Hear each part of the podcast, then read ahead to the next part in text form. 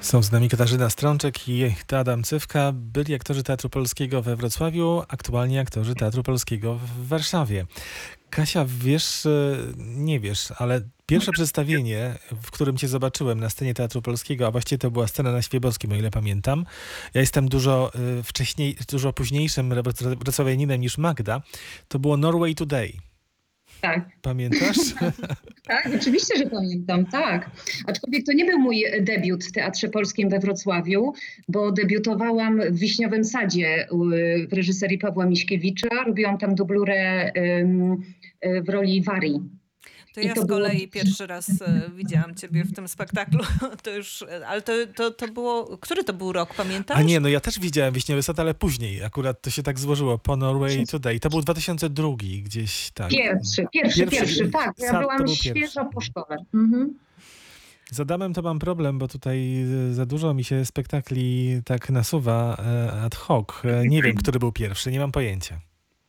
Ja debiutowałem, jeszcze będąc na czwartym roku szkoły teatralnej, rolą Chochlika w Balladynie w reżyserii Krystyny Meissner. O, no proszę. Ale to, są, to jest prehistoria, to są mamuty. Ale... Wracamy do tych mamutów także po to, żeby, żeby zaznaczyć ten taki wasz przeskok i zapytać was też o to, za, za czym najbardziej tęsknicie, jeśli myślicie o Wrocławiu, o Wrocławskim Teatrze Polskim, a co wam dało największą frajdę i satysfakcję w Teatrze Polskim w Warszawie? No tęsknimy za wieloma rzeczami. No, siłą rzeczy jesteśmy, Adam jest związany z Wrocławiem od urodzenia. Ja we Wrocławiu spędziłam prawie siedemnaście lat, więc to kawał życia.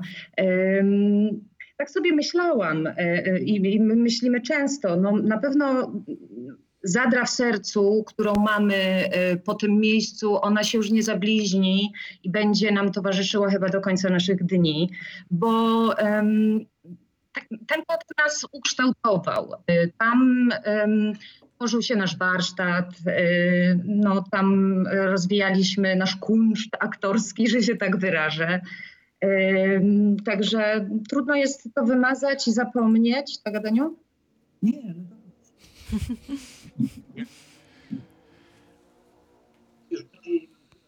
Teraz Adama z kolei trochę słabiej słychać.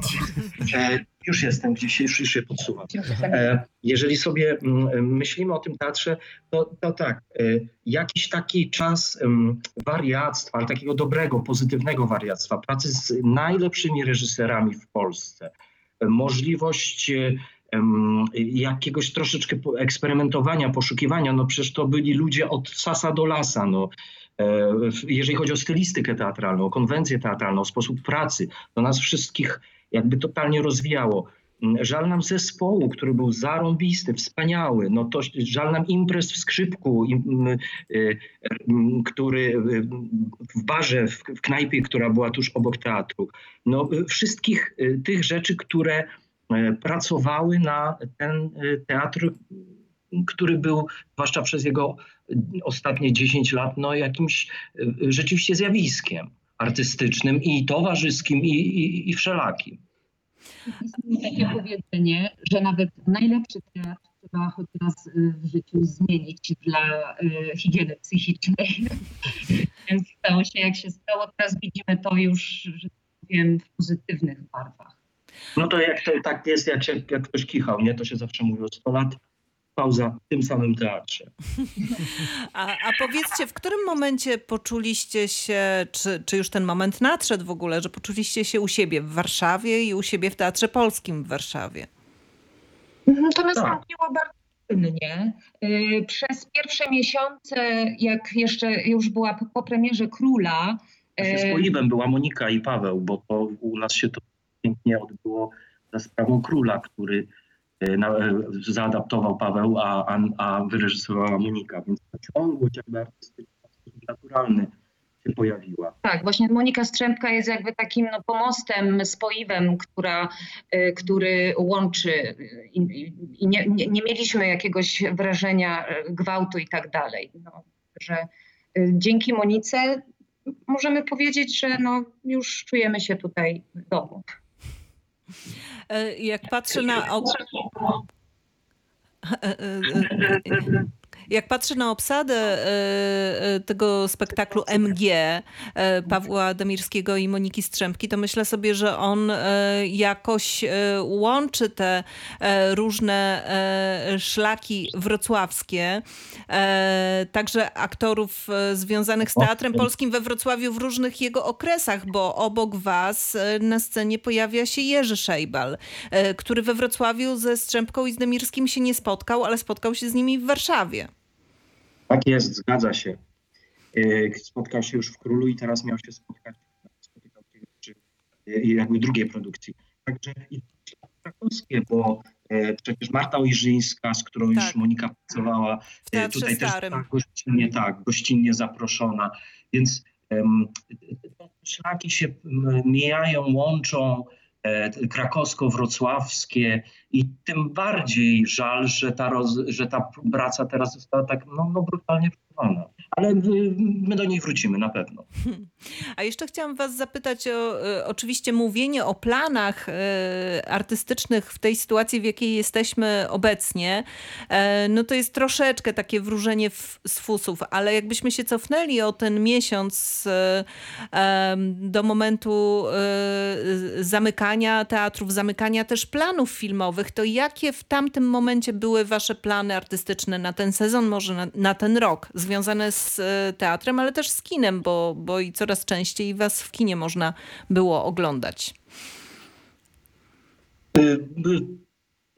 Tutaj śmieszna sytuacja, bo słyszałem, że Bartek mówił o tym Paderewskim i ja też coś w tym Paderewskim miałem mieć. To jest ciekawe. Ciekawe, który miał być Paderewskim. No, ja na pewno nie. Że ja nie. Ale... Adaś, jakbyś mógł mik- bliżej mikrofonu, dobrze? Kogoś, tak, już jestem. Kogoś, kto był bardzo blisko yy, yy, Ignacego Paderewskiego. Był. No i tyle tylko, ale to ciekawe, że, że też. Natomiast yy, no, urwał, urwał mi się, yy, urwała mi się kontynuacja serialu Motyw, która miała być, już ruszyć, właśnie, właśnie ruszała. Um, o, zamrożony jest ten serial dla... Yy, stacji jednej komercyjnej. Też już miałem właściwie mieć takie spotkanie. No troszeczkę tego pouciekało. No. Zobaczymy na jak długo. No. A w teatrze? Myślę, że... A w teatrze, w teatrze po spektaklu Strzępki Demirskiego co jeszcze się szykowało? Na razie nic tam z konkretów nie było wiadomo, także trudno, trudno mówić o tym, bo to jeszcze są niepotwierdzone informacje. No to było naszym priorytetem. Mieliśmy premierę Onych, Witkacego i to miała być nasza druga premiera. Mhm. Tak, tak, tak. I to miała być nasza druga premiera, no i tutaj na tym się najbardziej fokusowaliśmy. No, no wiadomo, pozostały spektakle repertuarowe, dubbingi, zawieszone zostały zajęcia właśnie w Akademii Teatralnej, także no wszystko się zamroziło. Teraz powstają jakieś oczywiście nowe pomysły, nowe projekty. Mieliśmy w teatrze salon poezji e, online, e, gdzie aktorzy nagrywali wiersze. E, e, próbują też nasi koledzy e, jakieś nowe projekty, które też będą miały premierę online.